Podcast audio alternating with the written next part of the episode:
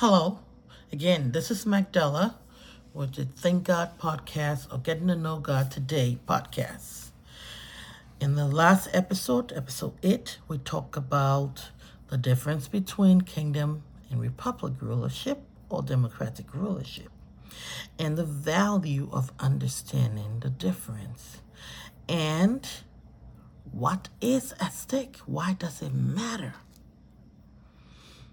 Well, we discussed that, and today we want to talk more on the kingdom, God's kingdom rule. What is God's kingdom rule? When do you need to start about being, you know, subjects of his kingdom rule? And when do you start benefiting from being a subject thereof? Well, I like to read this from the internet. It talked about God's kingdom. It says God's kingdom is a spiritual realm over which God reigns as king, or the fulfillment on earth of God's will. So it is not primarily one of space, territory, or politics, but instead one of kingly rule, reign, and sovereign control. God's kingdom is a real government established by Jehovah God, which shares many attributes of human government, yet it is superior to them in every way. It will replace all other governments and will cause God's will to be done in heaven and on earth. That is what the definition is of God's kingdom a rulership that is going to replace man's rule. And it says that it is superior to man's rule in every way. Talking about Jesus Christ, that was the key element, excuse me, of his teachings. God's kingdom. excuse me. And way before Jesus came to earth, in Daniel chapter 2, verse 44, the Bible says, The God of heavens will set up a kingdom that will never be destroyed, but that kingdom will crush and put an end to all other kingdoms. And it'll last time indefinite. Jesus also urged servants of God at Mark chapter 1, verse 15 to seek to live each moment in the reality of the kingdom of God. Now, what does it mean to live each moment in the reality of the kingdom of God? That's what we're going to talk about next. When do you need to start? Yes, each moment. Living by God's kingdom rule isn't an eye service. Excuse me. That is democracy in democratic under democratic rule you put your best foot forward when you got an audience when people are watching you. Otherwise you relax and you become something else. No. That is not the case with kingdom rulership.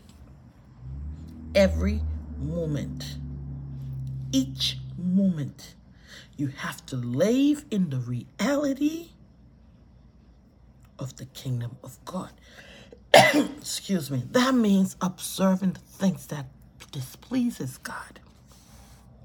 But what are the benefits of going through all of this? Well, when you do all of that, then the Bible says this about um the Bible says this in Matthew chapter 6 verse 25. And I'm going to read that again. I read this, I guess, all the time.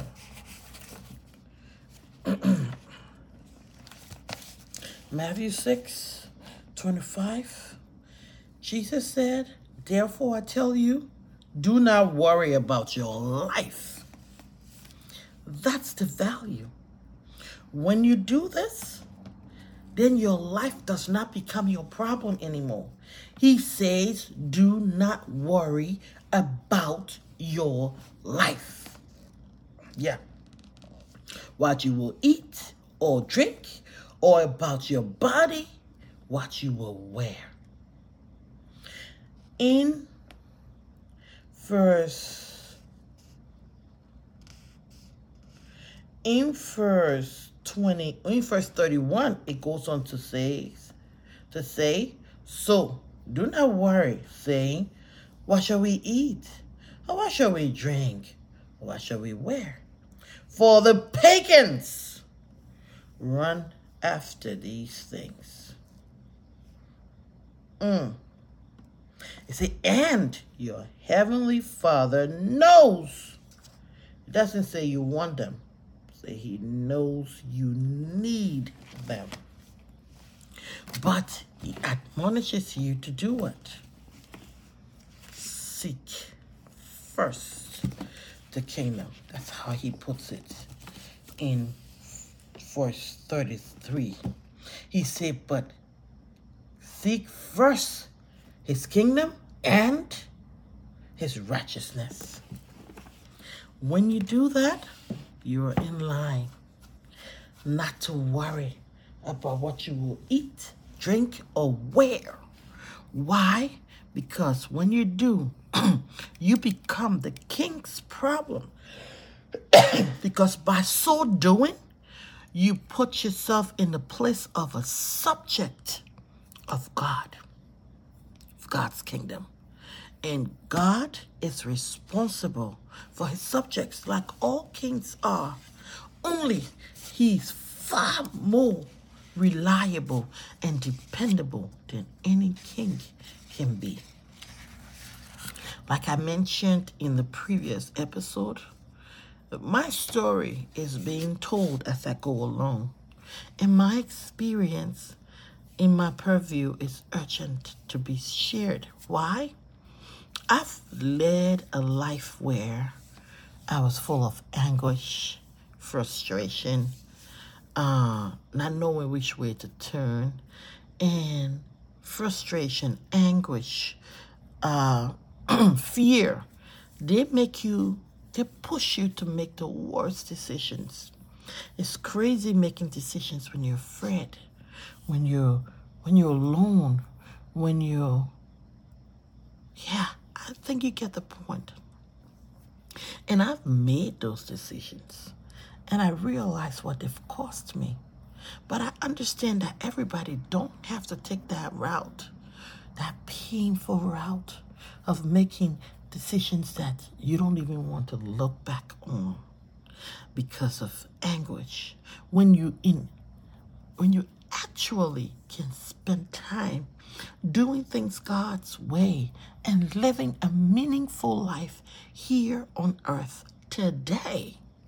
I think it's cheaper, and I found it to be very cheap to do things God's way.